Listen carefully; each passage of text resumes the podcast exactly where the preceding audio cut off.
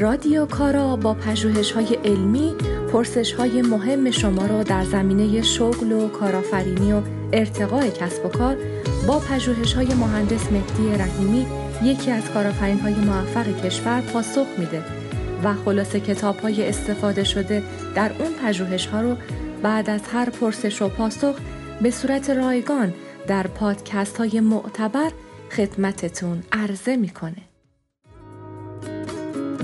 کاسب کیست؟ تاجر کیست؟ دلال کیست؟ کلا چند نوع شرکت حقوقی داریم؟ هر کدام چه ویژگی هایی دارن؟ ثبت برند چیست؟ آیا لازم است چگونه ثبت برند کنیم؟ چه وقت شرکت را ثبت کنیم؟ آیا از همان ابتدا شرکت را باید ثبت کرد؟ آیا کدام نوع از انواع شرکت های حقوقی مناسب کسب و کار کوچک ما هستند؟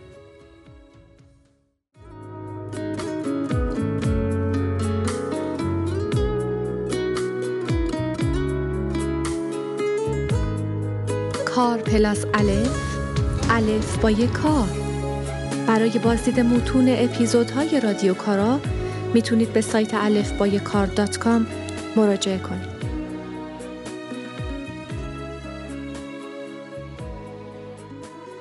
سلام و درود خدمت دوستان رادیو کارا. مهدی رحیمی هستم. کاسب کیه؟ کسی که برای امرار و معاش و پول در آوردن محصول یا خدماتی رو میفروشه. حالا تاجر کیه؟ تاجر یا بازرگان در واقع خیلی تعریفش با کاسب یکیه.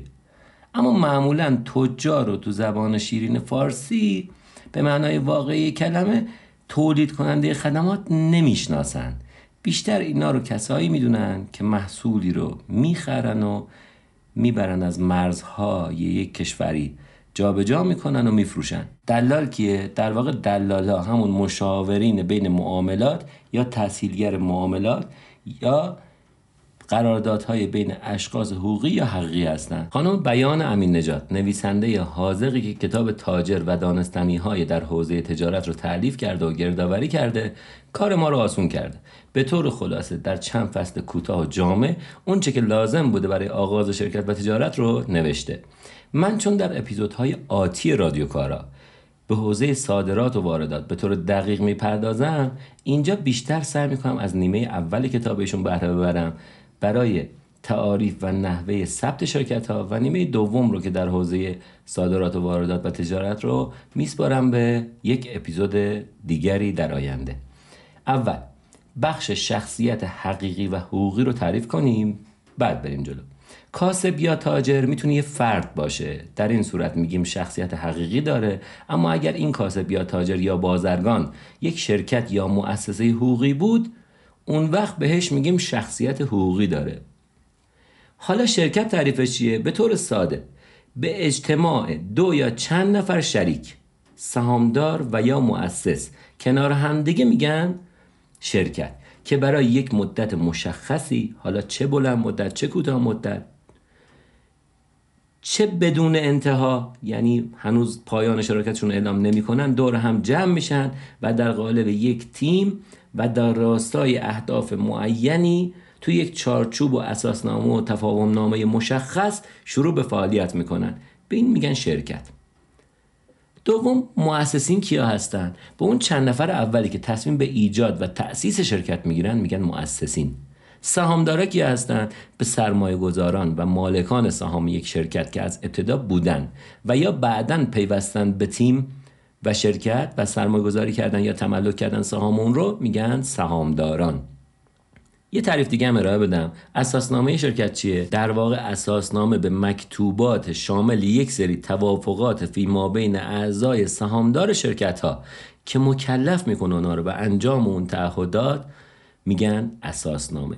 برای ثبت شرکت به اداره ثبت شرکت های صنعتی توی شهر خودتون مراجعه می‌کنید. با هزینه خیلی کمی ثبت رو انجام میدن و اون شرکت رو براتون ثبتش می‌کنن. اما یه سری شرکت هایی هم هستن که می‌تونن این کار رو برای شما تحصیل کنن و انجام بدن.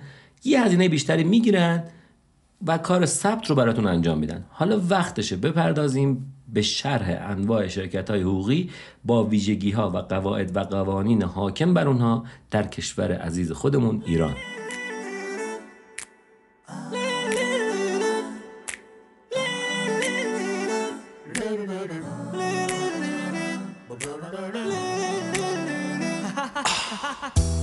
رادیو کشورگرافی هر هفته یک کشور رو سونوگرافی می‌کنه و در قالب طنز پته‌ش رو روی آب میریزه. اگه می‌خواین موسیقی کشورهای مختلف رو بشنوید و جغرافیای طبیعی اونا رو یاد بگیرید حتما پادکست کشورگرافی رو دنبال کنید. کشورگرافی dot com کشورگرافی dot com.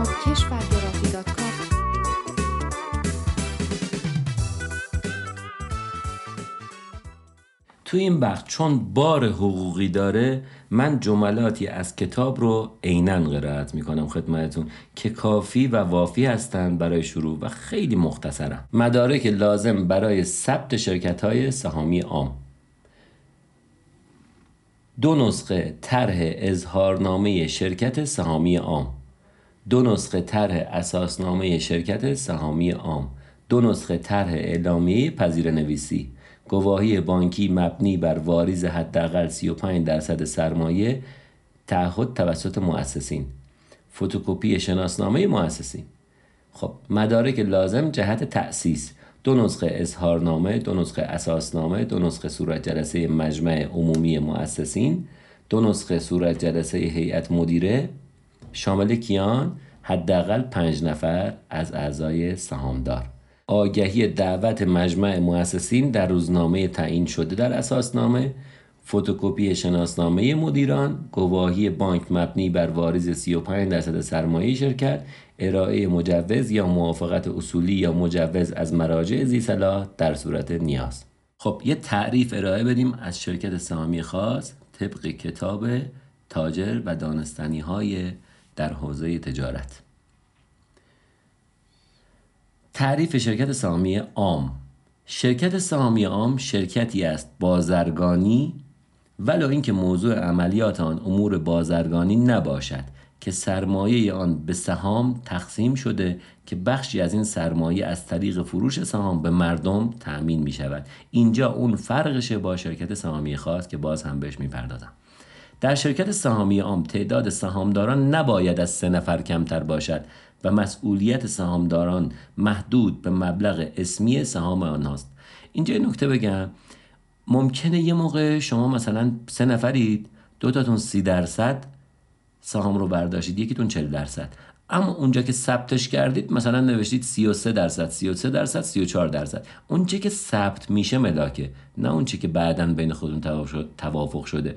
باید طی تغییراتی اینو برید تو اداره ثبت هر مثلا چند وقت یک بار اینو بروزش کنید. با آنچه که اسمیه در اداره ثبت با آنچه که واقعی بین خودتون یکی بشه. در این شرکت عبارت شرکت سهامی عام باید قبل از نام شرکت و یا بعد از آن بدون فاصله با نام شرکت در کلی اوراق و اطلاعیه ها و آگهی های شرکت به طور روشن و خانا قید شود. نکته بعدی یا تعریف بعدی یه مدارکی رو گفتیم لازمه برای ثبت این موضوع.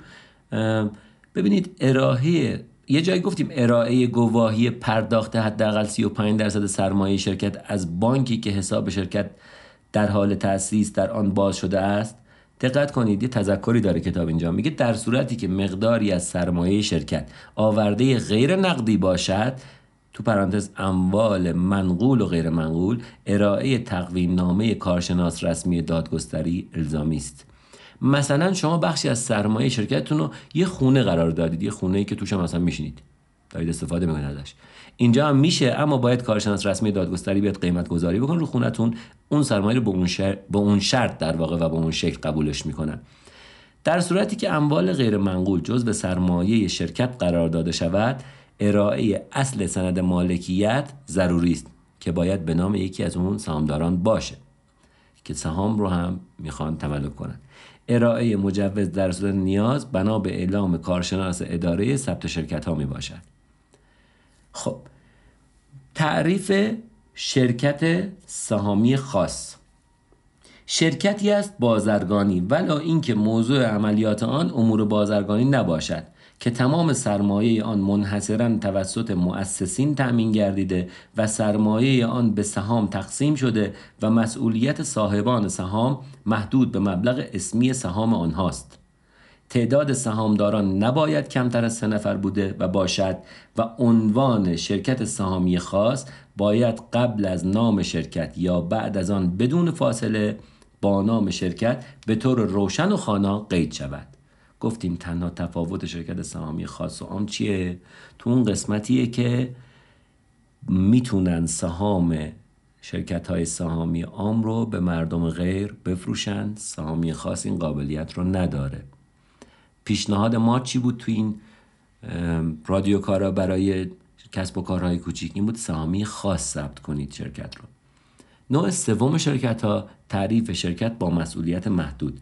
شرکت با مسئولیت محدود شرکتی است که بین دو یا چند نفر برای امور تجاری تشکیل شده و هر یک از شرکا بدون اینکه سرمایه به سهام یا قطعات سهام تقسیم شده باشد فقط به میزان سرمایه خود مسئول قروز و تعهدات شرکت هستند.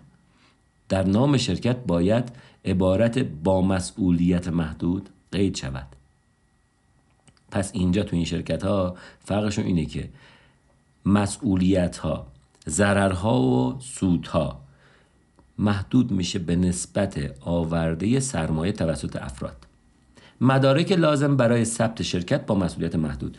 دو برگ تقاضانامه ثبت شرکت ها با مسئولیت محدود. دو برگ شرکت نامه دو نسخه از اساسنامه دو نسخه صورت جلسه مجمع عمومی مؤسسین و هیئت مدیره فتوکپی شناسنامه شرکا و مدیران و ارائه مجوز از مراجع زیسلا چهار. تعریف شرکت های تضامنی شرکت تضامنی شرکتی است که تحت نام مخصوص برای امور تجاری بین دو یا چند نفر با مسئولیت تضامنی تشکیل می شود. اگر دارایی شرکت برای تعدیه تمام قروض کافی نباشد هر یک از شرکا مسئول پرداخت تمام قروض شرکت است. دقت کنید اگر یه دینی بالا بیاد قرضی بالا بیاد تعهدی انجام نشه هر کدوم از شرکا اون شرکا. به تنهایی مسئولن در مقابل تمام قرض شرکت و تعهد شرکت. بس یکی از شرکت های بسیار معتبره. از سهامی خاص و عام هم معتبرتره. نظر اعتباری. هر قراری که بین شرکا برخلاف این ترتیب داده شده باشد در مقابل اشخاص سالس که لم یکن خواهد بود. در نام شرکت تضامنی باید عبارت شرکت تضامنی و لاقل اسم یک نفر از شرکا همیشه قید شود. از اعتباری شرکت های تضامنی بیشترین اعتبار رو دارن بعد از اون شرکت های سهامی خاص و عام بعد از اون شرکت های با مسئولیت محدود. مدارک لازم برای ثبت شرکت تضامنی. دو برگ تقاضانامه دو برگ شرکت نامه دو نسخه اساسنامه فتوکپی شناسنامه شرکا مجوز از مراجع زی صلاح در صورت نیاز. نوع پنجم شرکت ها شرکت های تعاونیه که داخل کتاب خانم امین نجات نیست. من این رو از یک مرجع دیگه براتون می‌خونم. باز به علت بار حقوقی از رو می‌خونم. یکی دیگر از شرکت های تجاری شرکت های تعاونی است. که هدف آن با سایر شرکت هایی که تاکنون درباره آنها صحبت شد فرق می نماید زیرا هدف شرکت های سهامی عام و خاص و با مسئولیت محدود و غیره فعالیت به منظور سود و بهرهدهی بیشتر است در صورتی که هدف اصلی شرکت های تعاونی کمک به بهبود وضع اقتصادی و رفاه شرکا و تامین هوایج و نیازهای حداقلی آنهاست. شرکت تعاونی شرکتی است که بین اشخاص حقیقی برای فعالیت در امور مربوط به تولید و توزیع در جهت اهداف مصرح در قانون بخش تعاونی تشکیل می شود هدف اصلی این شرکت ها کمک به بهبود وضع اقتصادی و رفاه شرکا و تأمین هوایج و نیازهای مخصوص به خود آنهاست. معمولا در مواقعی بیشتر تشکیل می شود که وضع اقتصادی آشفته و نامساعد باشد و به علت تورم و گرانی قدرت خرید مردم کم است. لذا برای ارائه خدمات و تولید و امکانات رفاهی اخشار کم درآمد می توانند از این شرکت ها استفاده کنند. دقت بکنید شرکت های تعاونی معمولا بیشتر مورد حمایت دولت ها هستند. اما از نظر اعتباری در درجه پایینتری از سهامی عام و خاص و تضامنی و حتی با مسئولیت محدود هستند. مورد بعدی انجیو ها و مؤسسه های خیریه.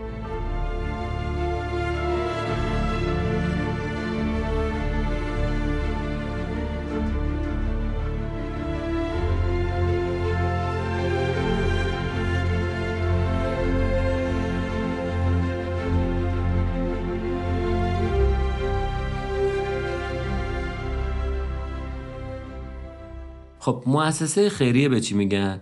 مؤسسه خیریه در واقع یه نوع کسب و کاره که معمولا نهادهای مردمی پشتشن یا دولتی. در واقع کارشون چیه؟ انجام یک سری کار خیر یا یک سری فعالیت برای رسیدگی به مشکلات افراد جامعه. به عبارت دیگه این مؤسسه از جمله بنیادهایی هستند که به صورت خصوصی یا دولتی به مردم کمک می‌کنند در زمینه های مختلف که همش خیرخواهانه است و دنبال سود و منافع شخصی نیستند دنبال منافع عمومی اون جامعه هستند. در کل ما دو نوع مؤسسه خیریه داریم خصوصی و دولتی عرض کردم. حالا مؤسسه خصوصی چه فرقی دارن با دولتی؟ خصوصی فرقش اینه که به صورت غیر انتفاعی میاد ثبت میشه و از طریق اسپانسرهای گوناگونی که مثلا می‌تونن جور کنن از طرف های افراد خیر تو اون شهر این مؤسسات تامین مالی میشن و به بررسی مشکلات می‌پردازن و در یه هدفی در راستای یه هدفی حرکت می‌کنن و پیش میرن. مؤسسات دولتی در واقع فرقشون اینه که از طرف دولت حمایت مالی میشن و دولت ها اونا رو حمایت مالی می‌کنن که بتونن یکی از دغدغه های مشکلات اجتماعی مردم رو حل بکنن. البته این بخش داخل کتاب نبود و از مرجع دیگه استفاده کردم. آخرین مطلب این اپیزود ثبت برنده چرا ثبت برند بکنیم؟ برای اینکه اگه برند یا علامت تجاریمون رو ثبت نکنیم نشانه تجاری خودمون رو ثبت نکنیم ممکنه کسانی پیدا بشن به روش غیر اخلاقی از این سوء استفاده کنند و یا نه اصلا. کاملا اتفاقی همین اسم و برندی که شما انتخاب کردید اونا انتخاب بکنن و سهوا بیان رقیب شما بشن تو بازار. و این مشکل پیش میاره بعدا براتون. حتما باید ثبت برند رو انجام بدید. برند چیه؟ همون علامت تجاری یا نشان تجاریه انگلیسیش میشه برند. حالا می‌خواید کار بین المللی بکنید. یه جمله هم اشاره بکنم. برای ثبت برند توی کار بین المللی نیاز دارید ثبت وایپو W-I-P-O رو انجام بدید. برای جلوگیری از ثبت جداگانه تو دفتر یک کشور دیگه. ممکنه شما تو ایران دارید به یک اسمی کار می‌کنید. یک کشور دیگه همین کار رو انجام بدن. نظام بین المللی وایپو جلوگیری می‌کنه از این قضیه. چون یک اداره است تو کل کشورها اشراف داره و جلوگیری می‌کنه که اختلاط بین کشورها پیش نیاد. یه توافقنامه مادرید هم هست. اونم بهتون اشاره بکنم. میگه وابسته به ثبت بینالمللی علائم است که توسط سازمان مالکیت معنوی جهانی تنظیم شده است. مالکیت معنوی رو هم اشاره بکنم تعریفش رو. مالکیت معنوی در واقع ممکنه شما فرمول یا یک روند یا یک ایده ای رو داشته باشید. این ایده مخصوص به خودتون می‌تونه بشه. اگه ثبتش بکنید اواید معنویش مال شماست مالکیتش مال شماست. اما اگر این کارو نکنید مثلا یه فرمولی رو کشف کردید در زمینه کشاورزی مثلا می‌تونه گوجه های خاصی رو مثلا بارگاری اصلاح ژنتیکی کردید نمی‌دونم حرکتی کردید ایده ای دارید. این رو اگر ثبتش نکنید ممکنه کس دیگری با اون پی ببره به صورت اتفاقی یا نه اصلا کپی بکنه کار شما رو و بره ثبت بکنه و اون مالک بشه.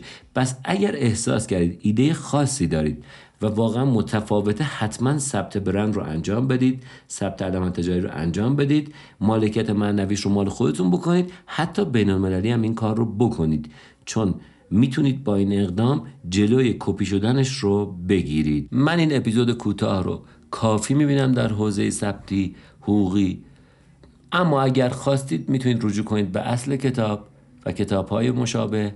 در این زمینه و جزئیات بیشتر یاد بگیرید. من برای استارت یک کسب و کار کوچک کافی می‌بینم این اطلاعات رو. شاد باشید و کارا بدرود.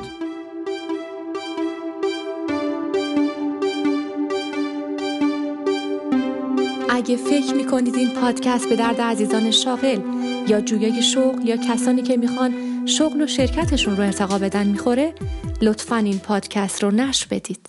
این اپیزود با همکاری محمد بابل هوایجی، قاسم آینی، امید مولانایی، فرزاد سلواتی، محمد رضا زارعی، داریوش شیخی، روزبه کوسری و من ماعده سلحشور آماده شده. امیدوارم براتون کارا باشه.